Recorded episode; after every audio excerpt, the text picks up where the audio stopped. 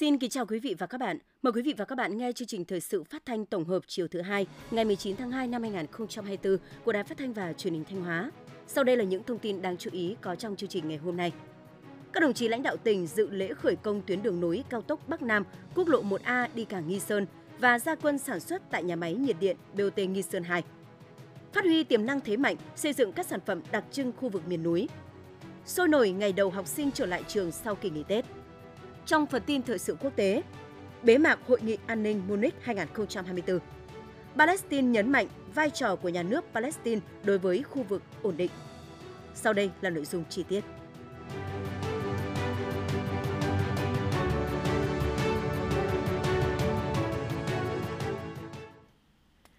Thưa quý vị và các bạn, sáng 19 tháng 2, tại xã Tượng Sơn, huyện Nông Cống, Ban Quản lý Dự án Đầu tư xây dựng khu vực khu kinh tế Nghi Sơn và các khu công nghiệp tỉnh Thanh Hóa đã khởi công dự án tuyến đường nối cao tốc Bắc Nam với quốc lộ 1A đi cảng Nghi Sơn. Dự lễ khởi công có các đồng chí Đỗ Trọng Hưng, Ủy viên Trung ương Đảng, Bí thư tỉnh ủy, Chủ tịch Hội đồng nhân dân tỉnh, Đỗ Minh Tuấn, Phó Bí thư tỉnh ủy, Chủ tịch Ủy ban nhân dân tỉnh, cùng các đồng chí lãnh đạo tỉnh, các sở ngành địa phương, nhà thầu thi công và đông đảo nhân dân trong vùng dự án dự án đường nối cao tốc Bắc Nam với quốc lộ 1A đi cảng Nghi Sơn có tổng mức đầu tư 1.345 tỷ đồng. Dự án gồm hai tuyến đường, tuyến số 1 là đường tỉnh 512, đoạn từ quốc lộ 1A đến đường Thọ Xuân, Nghi Sơn, có chiều dài 10,3 km, đi qua các phường xã Tân Dân, Hải An, Ngọc Lĩnh, Anh Sơn, Các Sơn thuộc địa phận thị xã Nghi Sơn và xã Tượng Sơn, huyện Nông Cống. Tuyến số 2 là đường Nghi Sơn Bãi Trành, đoạn từ cầu Hổ đến nút giao vào đường cao tốc Bắc Nam có chiều dài 3 km thuộc địa phận xã Tân Trường, thị xã Nghi Sơn. Dự án được xây dựng đạt tiêu chuẩn đường cấp 3 đồng bằng với vận tốc thiết kế là 80 km/h. Thay mặt lãnh đạo tỉnh, phát biểu chỉ đạo tại buổi lễ, đồng chí Mai Xuân Liêm, Ủy viên Ban Thường vụ tỉnh ủy, Phó Chủ tịch Ủy ban nhân dân tỉnh nhấn mạnh, tuyến đường sau khi xây dựng hoàn thành sẽ rút ngắn thời gian lưu thông giữa các huyện phía Tây của tỉnh với khu kinh tế Nghi Sơn, phục vụ lưu thông vận chuyển hàng hóa, hành khách, tạo thành mạng lưới giao thông liên hoàn kết nối đường cao tốc Bắc Nam, đường Nghi Sơn Thọ Xuân và các tuyến đường khu vực với cảng hàng không Thọ Xuân, cảng biển Nghi Sơn. Đồng thời tạo giao thông thuận lợi cho các khu công nghiệp dọc tuyến cũng như tăng tính kết nối về du lịch ven biển. Để dự án thực hiện đúng tiến độ đưa vào khai thác sử dụng trong năm 2025, Phó Chủ tịch Ủy ban nhân dân tỉnh Mai Xuân Liêm yêu cầu chủ đầu tư, các sở ngành địa phương liên quan chủ động phối hợp, khẩn trương giải quyết các công việc liên quan, tham mưu kịp thời về bố trí vốn, về giải phóng mặt bằng, các nhà thầu thi công nêu cao tinh thần trách nhiệm, khẩn trương, đồng loạt tổ chức các mũi thi công, huy động trang thiết bị và công nghệ hiện đại tham gia thi công. Qua đó tăng năng suất, chất lượng, hiệu quả lao động, phấn đấu hoàn thành vượt tiến độ đã đề ra. Chủ đầu tư chủ động giải quyết các khó khăn vướng mắc trong quá trình triển khai thực hiện, đặc biệt là kịp thời ra soát các mỏ vật liệu đảm bảo cung cấp đầy đủ kịp thời cho dự án, không để tình trạng dự án bị ảnh hưởng tiến độ do nguồn cung cấp vật liệu không đáp ứng nhu cầu. Ủy ban nhân dân thị xã Nghi Sơn và Ủy ban dân huyện Nông Cống tiếp tục tuyên truyền để người dân hiểu rõ ý nghĩa, tầm quan trọng của dự án, đồng thuận cao trong giải phóng mặt bằng và tạo điều kiện thuận lợi nhất để thi công dự án. Khẩn trương tổ chức giải phóng mặt bằng các đoạn còn lại và bàn giao mặt bằng cho các đơn vị thi công đảm bảo kế hoạch tiến độ đã được Chủ tịch Ban dân tỉnh phê duyệt.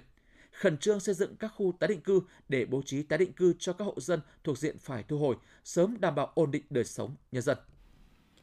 Thưa quý vị và các bạn, đồng chí Đỗ Trọng Hưng, Ủy viên Trung ương Đảng, Bí thư tỉnh ủy, Chủ tịch Hội đồng nhân dân tỉnh đã đến dự lễ gia quân sản xuất đầu xuân Giáp Thìn tại nhà máy nhiệt điện BOT Nghi Sơn 2. Cùng đi có các đồng chí Ủy viên Ban Thường vụ tỉnh ủy, lãnh đạo các sở ngành và thị xã Nghi Sơn.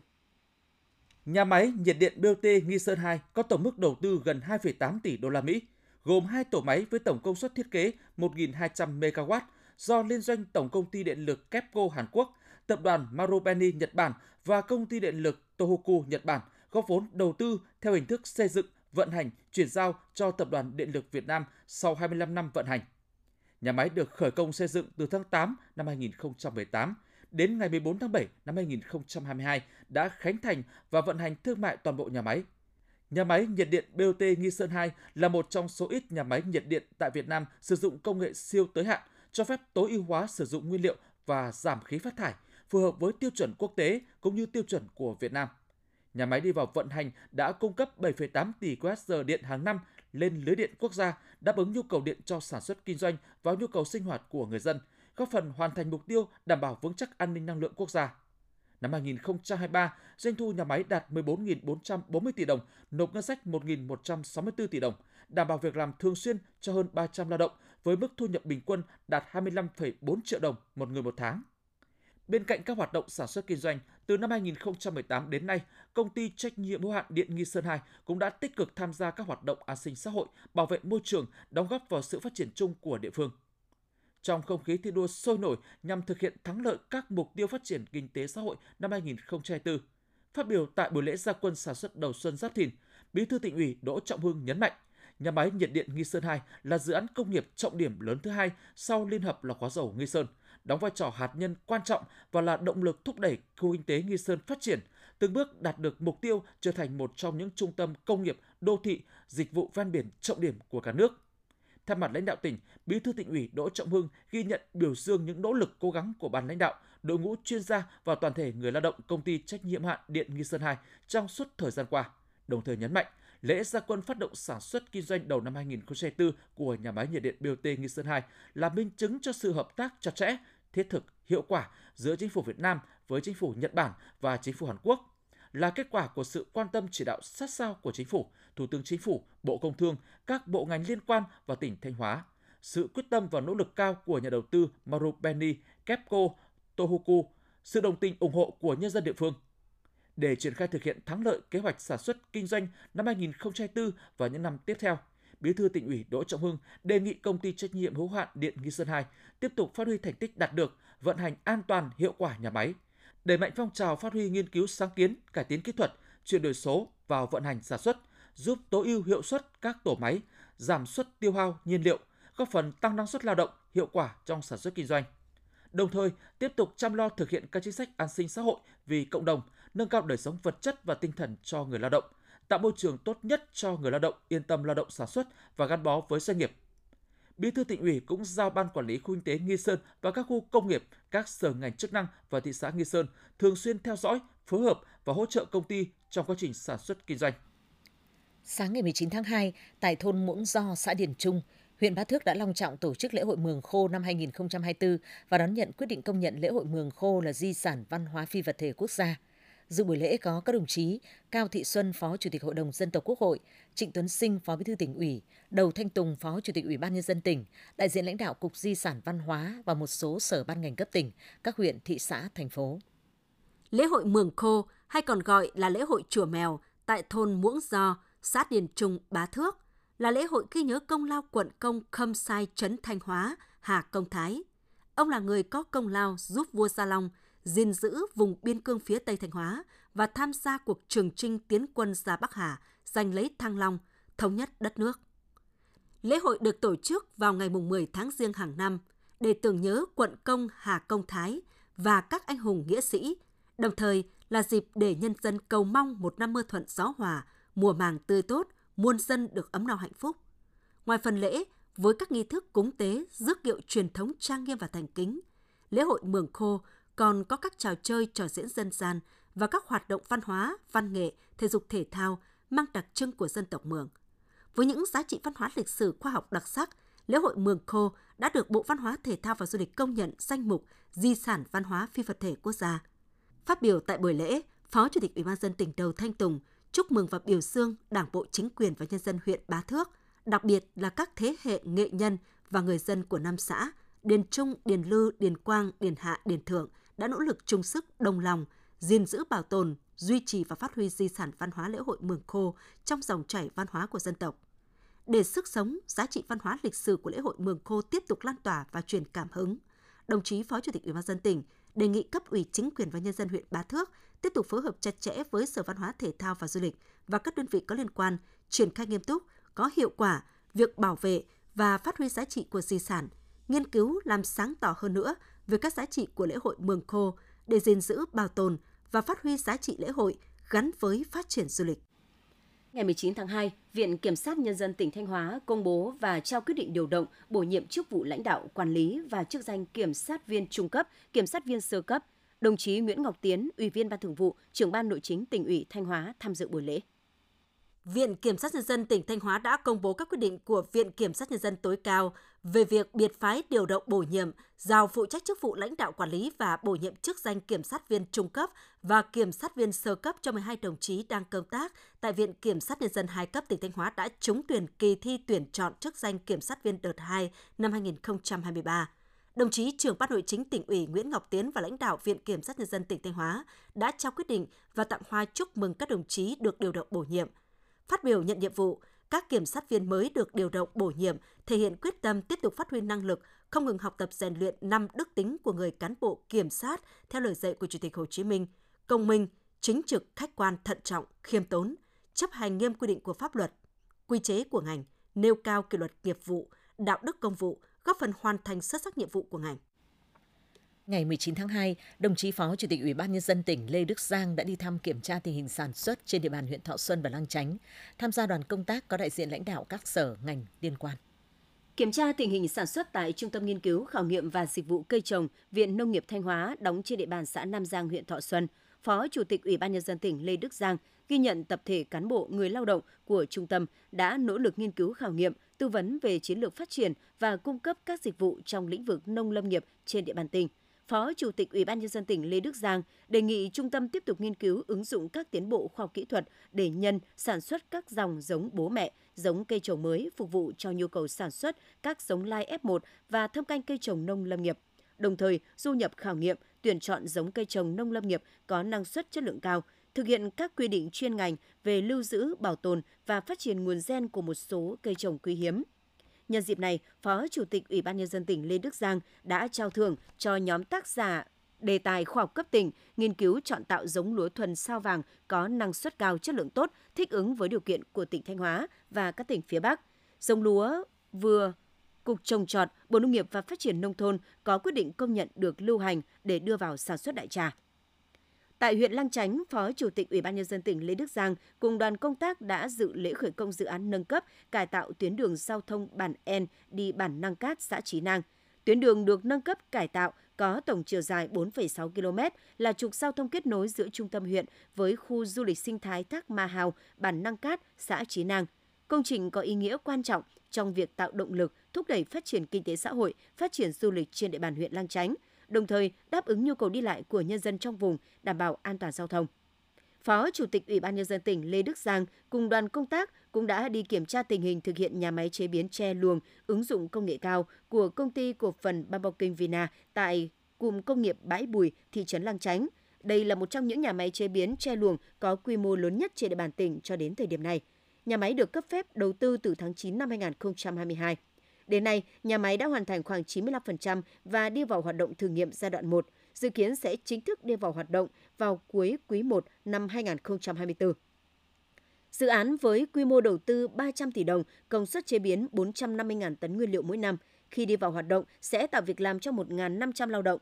Phó Chủ tịch Ủy ban nhân dân tỉnh Lê Đức Giang đề nghị công ty cổ phần Bamboo Vina tập trung đầu tư xây dựng, hoàn thiện các hạng mục, sớm hoàn thành nhà máy đưa vào hoạt động, góp phần trong nâng cao giá trị của cây luồng Thanh Hóa và tạo việc làm ổn định cho người dân. Quý vị và các bạn đang theo dõi chương trình thời sự phát thanh của Đài Phát thanh và Truyền hình Thanh Hóa. Chương trình được phát trên sóng FM tần số 92,3 MHz. Tiếp theo sẽ là những thông tin đáng chú ý. Thưa quý vị và các bạn, thực hiện nghị quyết số 11 ngày 29 tháng 9 năm 2022 của Ban Thường vụ tỉnh ủy về xây dựng và phát triển huyện Mường Lát đến năm 2030, tầm nhìn đến năm 2045, Ủy ban nhân dân huyện Mường Lát ban hành kế hoạch về phát triển sản xuất nông lâm nghiệp thủy sản trên địa bàn huyện Mường Lát. Trên cơ sở phân tích điều kiện đất đai thổ nhưỡng khí hậu, huyện Mường Lát đang giữ vững ổn định diện tích lúa nước khoảng 1.120 ha và diện tích lúa nương khoảng 1.070 ha để đảm bảo lương thực tại chỗ đưa các giống lúa có năng suất chất lượng phù hợp với điều kiện đất đai khí hậu vào sản xuất để tăng sản lượng, lựa chọn một số loại giống lúa cây trồng đặc sản như nếp cây nọi, nếp mắc khèn tẻ mông, phát triển thành sản phẩm ô cốp. Huyện Mường Lát cũng ra soát, quy hoạch 3 loại rừng trên địa bàn, ra soát kế hoạch sử dụng đất, quy hoạch vùng sản xuất, chăn nuôi tập trung quy mô lớn và các vùng dân cư tập trung, vùng sản xuất chuyên canh các sản phẩm nông nghiệp ưu thế chủ lực đẩy mạnh chăn nuôi gia súc gia cầm theo hướng hàng hóa, đưa chăn nuôi trở thành ngành sản xuất chính của huyện, chú trọng phát triển chăn nuôi châu bò, con nuôi đặc sản, giống bản địa như gà mông đen, gà ri, lợn mông, lợn mán, lợn lai rừng, lợn cỏ, gắn với xây dựng thương hiệu sản phẩm và phát triển cây dược liệu dưới tán rừng. Huyện Mường Lát phấn đấu đến năm 2025, toàn huyện có hai xã đạt chuẩn nông thôn mới, tổng sản lượng lương thực bình quân hàng năm đà giai đoạn 2021-2025 đạt 13.000 tấn trở lên, thu nhập bình quân đầu người khu vực nông thôn đến năm 2025 đạt 25 triệu đồng một người một năm trở lên, tăng 1,2 lần so với năm 2020. Tỷ lệ che phủ rừng đến năm 2030 đạt 80%. Năm 2024, Đảng bộ huyện Yên Định đề ra quyết tâm chính trị cao, phân đấu đạt huyện nông thôn mới nâng cao, góp phần vào hoàn thành các chỉ tiêu nghị quyết Đại hội Đảng bộ huyện lần thứ 26, nhiệm kỳ 2020-2025 đã đề ra. Chương trình Mục tiêu Quốc gia xây dựng nông thôn mới được cấp ủy chính quyền huyện Yên Định quan tâm lãnh đạo chỉ đạo quyết liệt và phù hợp với nguyện vọng của người dân, có sức lan tỏa sâu rộng, đạt được nhiều kết quả tích cực hơn. Năm 2023, thu nhập bình quân đầu người đạt hơn 66 triệu đồng, đứng thứ tư toàn tỉnh, số hộ nghèo giảm nhanh bền vững, kết cấu hạ tầng điện đường, trường trạm, thủy lợi, nhà văn hóa, thông tin truyền thông, hạ tầng thương mại, cảnh quan môi trường ở nông thôn được tăng cường, đáp ứng nhu cầu sản xuất và sinh hoạt của người dân. Hiện nay huyện có 7 xã đạt chuẩn nông thôn mới nâng cao, trong đó có 2 xã đạt chuẩn nông thôn mới kiểu mẫu, 63 thôn đạt chuẩn nông thôn mới kiểu mẫu cấp huyện, 13 thôn kiểu mẫu cấp tỉnh. Toàn huyện có 32 sản phẩm ô cốp đạt tiêu chuẩn 3 sao, xếp thứ 5 trên 27 huyện thị xã thành phố. Kết quả này đã khẳng định ý đảng hợp lòng dân và cũng là cơ sở động lực để huyện tiếp tục thực hiện đạt huyện nông thôn mới nâng cao theo kế hoạch đã đề ra. Theo đánh giá của Tổ Quản lý chương trình ô cốp, Văn phòng điều phối chương trình xây dựng nông thôn mới tỉnh Thanh Hóa, việc xây dựng chuỗi liên kết tiêu thụ sản phẩm ô cốp là một trong những giải pháp thiết thực không chỉ giúp các chủ thể chủ động được nguồn nguyên liệu để cung ứng theo nhu cầu của thị trường, khách hàng, mà còn giúp chủ thể duy trì đảm bảo được chất lượng sản phẩm theo tiêu chuẩn quy định, Hiện nay trong số 469 sản phẩm ô cốp của tỉnh thì có hơn 300 sản phẩm đạt khoảng 65% đã xây dựng được các chuỗi liên kết sản xuất tiêu thụ sản phẩm. Trong đó, hầu hết các sản phẩm đã mở rộng được thị trường tiêu thụ trong ngoài tỉnh và có 25 sản phẩm ô cốp tham gia xuất khẩu sang các thị trường khó tính như Hoa Kỳ, Nhật Bản, Nhằm phát huy hiệu quả của các chuỗi liên kết tiêu thụ sản phẩm ô cốp, tỉnh đã và đang triển khai các hoạt động liên kết xúc tiến thương mại, kết nối cung cầu giữa các chủ thể có sản phẩm ô cốp với các siêu thị, các doanh nghiệp trong và ngoài tỉnh. Cùng với đó, ngoài chính sách chung của tỉnh, các huyện, thị xã, thành phố cũng quan tâm hỗ trợ chủ thể, hình thành vùng nguyên liệu, đào tạo lao động, đầu tư nâng cấp hệ thống sản xuất và xây dựng thương hiệu cho các sản phẩm ô cốp, từ đó nâng cao hiệu quả kinh tế và thu nhập cho người dân, nhất là ở khu vực nông thôn. Thưa quý vị và các bạn, 19 tháng 2 là ngày đầu học sinh quay trở lại trường học sau kỳ nghỉ Tết Nguyên đán kéo dài. Nhiều trường học trên địa bàn thành phố Thanh Hóa đã tổ chức các hoạt động đầu giờ để tạo hứng khởi cho học sinh, ghi nhận của phóng viên Lan Phương.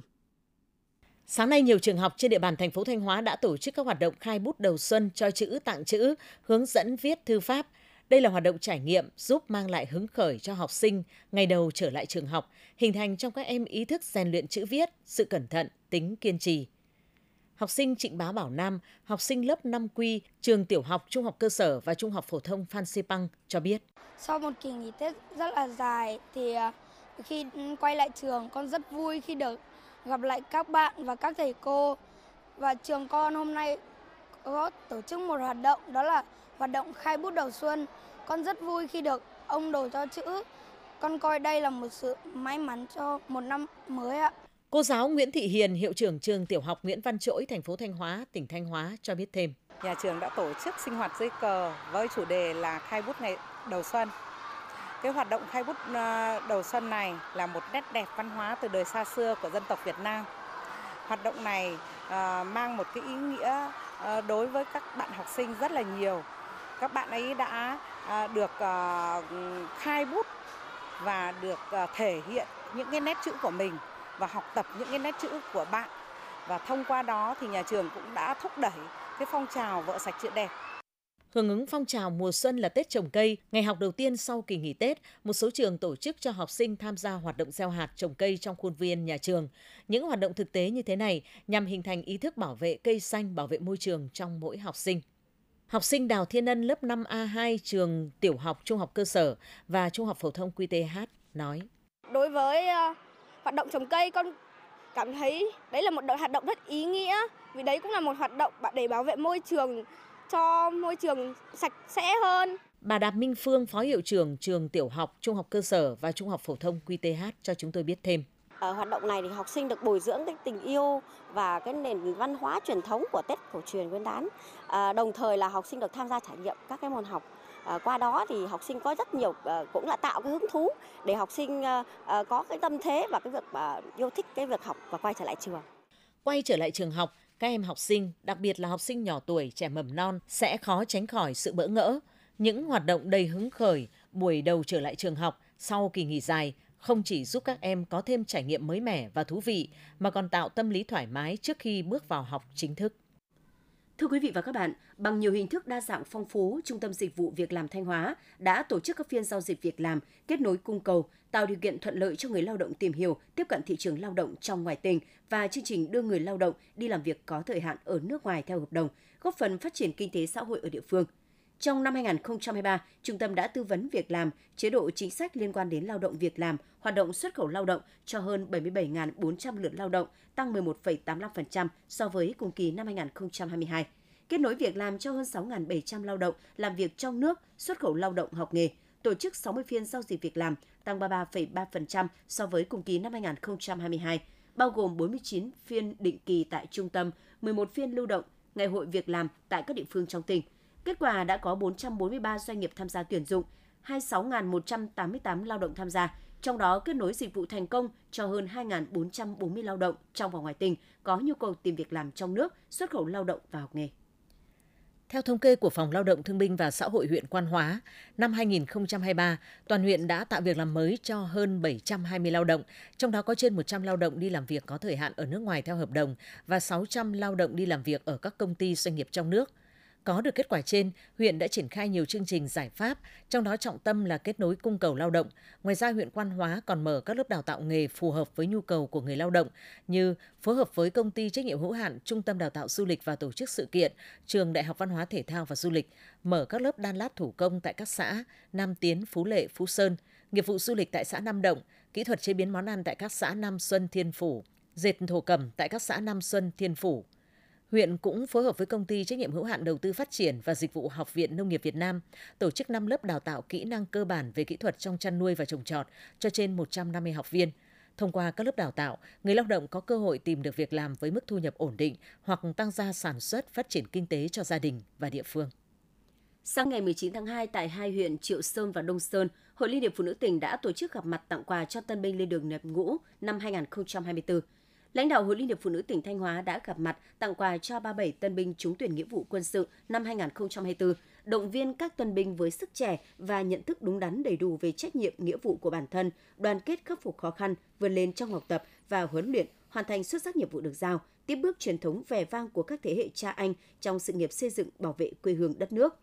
Là thành viên Hội đồng Nghĩa vụ Quân sự tỉnh, Hội Liên hiệp Phụ nữ tỉnh đã phối hợp với cấp ủy chính quyền đoàn thể và chỉ đạo các cấp hội nắm bắt tâm tư nguyện vọng từ cơ sở, tuyên truyền, làm tốt công tác tư tưởng cho thanh niên, góp phần cùng cả tỉnh hoàn thành 100% chỉ tiêu tuyển quân năm 2024, trong đó có 6 tân binh là nữ. Các cấp hội phụ nữ từ huyện đến cơ sở đã tổ chức nhiều hoạt động liên hoan văn hóa, văn nghệ, thăm tặng quà trên 3.700 xuất quà, sổ tiết kiệm với tổng trị giá gần 1,5 tỷ đồng cho tân binh, động viên các tân binh hoàn thành xuất sắc mọi nhiệm vụ được giao. Thưa quý vị và các bạn, đầu năm đi chảy hội du xuân lễ chùa, cầu mong gia đình bình an, hạnh phúc, từ lâu đã trở thành nét đẹp văn hóa của người Việt. Do vậy, để tạo điều kiện thuận lợi cho du khách trong và ngoài tỉnh du xuân vãn cảnh, lực lượng công an Thanh Hóa nơi có các điểm di tích đã và đang tích cực phối hợp với chính quyền địa phương tăng cường các biện pháp nhằm bảo đảm an ninh trật tự, an toàn giao thông. Sau đây là ghi nhận của phóng viên Hoàng Mai. Với quan niệm đầu năm lên rừng, khu di tích lịch sử văn hóa Cửa Đạt huyện Thường Xuân là một trong những điểm đến du xuân của đông đảo người dân. Điều này khiến quốc lộ 47 và tỉnh lộ 519 dẫn đến khu di tích lịch sử văn hóa này có thời điểm trong tình trạng ùn ứ cục bộ. Do vậy, ngay từ ngày mùng 1 Tết, Công an huyện Thường Xuân đã huy động 32 cán bộ chiến sĩ phối hợp cùng Công an xã Vạn Xuân, Công an thị trấn Thường Xuân tổ chức cắm chốt phân luồng đảm bảo trật tự an toàn giao thông – đồng thời phối hợp với Ban Quản lý khu di tích thường xuyên tuần tra nhắc nhở du khách cần phải chú ý cảnh giác, tự phòng ngừa và bảo vệ tài sản cá nhân. Bên cạnh đó, lực lượng công an thường xuyên ứng trực, chủ động nắm và kịp thời xử lý các hành vi vi phạm, nhất là hành vi trộm cắp móc túi tại các nơi tập trung đông người, nơi thờ tự. Thượng tá Lương Thế Anh, Phó trưởng Công an huyện Thường Xuân cho biết. Đối với lực lượng công an huyện Thường Xuân thì thực hiện cái chỉ đạo của Bộ Công an, của Giám đốc Công an tỉnh thì chúng tôi đã tăng cường tối đa lực lượng để đảm bảo. Cái thứ nhất là đảm bảo về cái an toàn giao thông, cái thứ hai là đảm bảo về cái phòng cháy chữa cháy và là tăng cường cái lực lượng an ninh để đảm bảo không để xảy ra cái tình trạng bói toán, mê tín dị đoan diễn ra. Thì tại đèn cờ đặt chúng tôi đã phối hợp cùng với ban quản lý là lắp đặt 8 cái mắt camera ở tại các cái cung nhằm giám sát các cái hành vi đặc biệt là phòng chống cái tội phạm mà trộm cắp móc túi của du khách thì cho đến nay trên địa bàn Thường Xuân chưa xảy ra một cái vụ việc nào liên quan đến cái hành vi trộm cắp móc túi. Có mặt tại đền Độc Cước, theo ghi nhận của nhóm phóng viên những ngày đầu năm, nhất là những ngày cuối tuần, đã có hàng vạn du khách thập phương chảy hội du xuân tại đây. Đây cũng là điều kiện để các đối tượng lợi dụng hoạt động tội phạm, nhất là tội phạm trộm cắp tài sản. Để đảm bảo an ninh trật tự tại khu vực đền, Ban quản lý đền thường xuyên tuyên truyền trên hệ thống loa truyền thanh, cảnh báo những phương thức thủ đoạn hoạt động của tội phạm để du khách đề cao cảnh giác, chủ động phòng ngừa và bảo vệ tài sản của mình, không để kẻ xấu lợi dụng hoạt động, tạo môi trường thuận lợi, an toàn cho du khách du xuân. Hệ thống camera giám sát cũng đã được ban quản lý đền lắp đặt tại các khu vực chính. Bên trong các khu thờ tự, bình chữa cháy tại chỗ cũng được trang bị, vật dụng dễ cháy được bố trí cách xa nguồn điện, nơi hóa, vàng hương, đồ cúng được bố trí cách xa di tích, không có nguy cơ hoặc tiềm ẩn nguy cơ gây hỏa hoạn. Ông Văn Đình Ga, chủ tư đền Độc Cước, thành phố Sầm Sơn cho biết. Cái phòng cháy chữa cháy, các cụ cũng đã được ờ, công an tập huấn cho rồi, cho nên là luôn luôn có bình ờ, chữa cháy để phục vụ trừ trường hợp không may xảy ra thì các cụ có thể là thao tác được. Nhà này luôn luôn là có cái ờ, có loa tuyên truyền cho các quý khách đề phòng những cái bọn trộm cắp. Nhà này có hệ thống camera là có 10 mắt luôn luôn nhìn để mà theo dõi suốt trong đền trong ngày sinh nhờ cái biện pháp như thế này thì nói chung năm nay đền độc cước từ ờ, giao thừa đến nay là nói chung về cái an ninh và cái trật tự ấy, chưa có vấn đề gì hết an ninh đảm bảo Cùng với các giải pháp đảm bảo an ninh trật tự, các địa phương có các điểm di tích lịch sử văn hóa, đền chùa cũng đã chia thành lập các chốt, phân luồng, hướng dẫn giao thông, tăng cường tuần tra kiểm soát đảm bảo trật tự an toàn giao thông để nhân dân du xuân an toàn. Thiếu tá Lê Đình Sang, đội trưởng đội cảnh sát giao thông trật tự, công an huyện Triệu Sơn nói: Quan tâm nhất vẫn là cái việc sử dụng các cái phương tiện để mà đưa đón khách từ chân dốc lên Nam Tiên và đưa khách từ trên dốc xuống. Thì chúng tôi ờ, phối hợp với cái ờ, cấp ủy chính quyền của địa phương làm việc với cái công ty ờ, vận tải ở đây giả soát tất cả các loại phương tiện và thống nhất là phải đưa những cái phương tiện mà đảm bảo đúng cái tiêu chuẩn để vào để ừ, tham gia đưa đón khách để nhằm là hạn chế đến mức thấp nhất những cái rủi ro xảy ra trong các quá trình đưa đón khách lên trên khu vực Am Tiên. Theo số liệu thống kê, hiện nay trên địa bàn tỉnh Thanh Hóa có trên 1.500 di tích lịch sử văn hóa. Với những giải pháp đồng bộ của lực lượng công an, sự phối hợp với cấp ủy chính quyền và ban quản lý các di tích, đến nay nhìn chung tình hình an ninh trật tự trật tự an toàn giao thông, trật tự công cộng tại các khu vực đền chùa, di tích lịch sử văn hóa trên địa bàn tỉnh đều được đảm bảo ổn định. Tình trạng chặt chém, cờ bạc bịp, đồng bóng, bói toán, mê tín dị đoan cơ bản đã được ngăn chặn. Tuy nhiên, vừa qua, huyện Như Thanh đã phát hiện tình trạng ăn xin, ăn mày có tổ chức tại di tích Phủ Na, xã Xuân Du, huyện Như Thanh. Một số đối tượng đã lợi dụng sự thiếu quyết liệt của chính quyền địa phương và lòng tốt của du khách để tổ chức trèo kéo, ăn xin, xin tiền của du khách tại các di tích, làm ảnh hưởng đến an ninh trật tự tại địa phương, ảnh hưởng đến các giá trị truyền thống trong mùa lễ hội, gây bức xúc trong dư luận.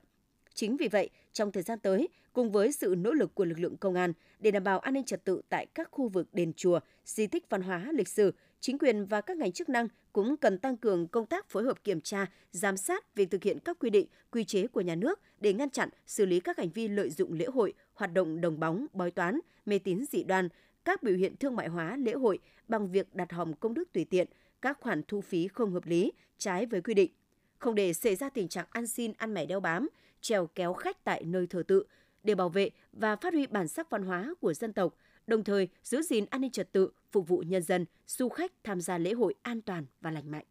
Theo quan niệm dân gian của người Việt, xuất tiền mua vàng trong ngày vía thần tài sẽ mang đến tài lộc may mắn thịnh vượng. Do đó người dân thường đi mua vàng trong ngày này để cầu mong cả năm gặp may mắn tài lộc phú quý. Chính vì vậy, vào ngày vía thần tài, giá vàng trên thị trường luôn biến động theo chiều hướng tăng. Tuy nhiên trong năm 2024, lần đầu tiên thị trường vàng ghi nhận vàng giảm giá trước và trong ngày vía thần tài.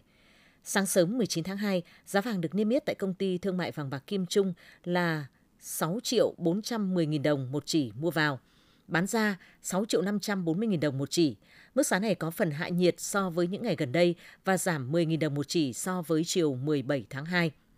Tại nhiều cửa hàng vàng như Kim Liên, Phú Sa, Doji, lượng khách đến mua vàng đông hơn ngày thường. Được biết, để chuẩn bị cho ngày này, các cửa hàng kinh doanh vàng bạc đã chuẩn bị nhiều mẫu sản phẩm thiết kế hiện đại độc đáo. Như thông lệ, các mẫu vàng từ 1 đến 5 chỉ vẫn được người dân lựa chọn nhiều nhất. Ngoài ra các sản phẩm như nhẫn vàng trơn, tượng vàng thần tài hổ vàng cũng được ưu tiên đối với phân khúc khách hàng cao hơn. Quý vị và các bạn vừa nghe phần tin thời sự trong tỉnh của Đài Phát thanh và Truyền hình Thanh Hóa. Tiếp ngay sau đây sẽ là phần tin thời sự quốc tế.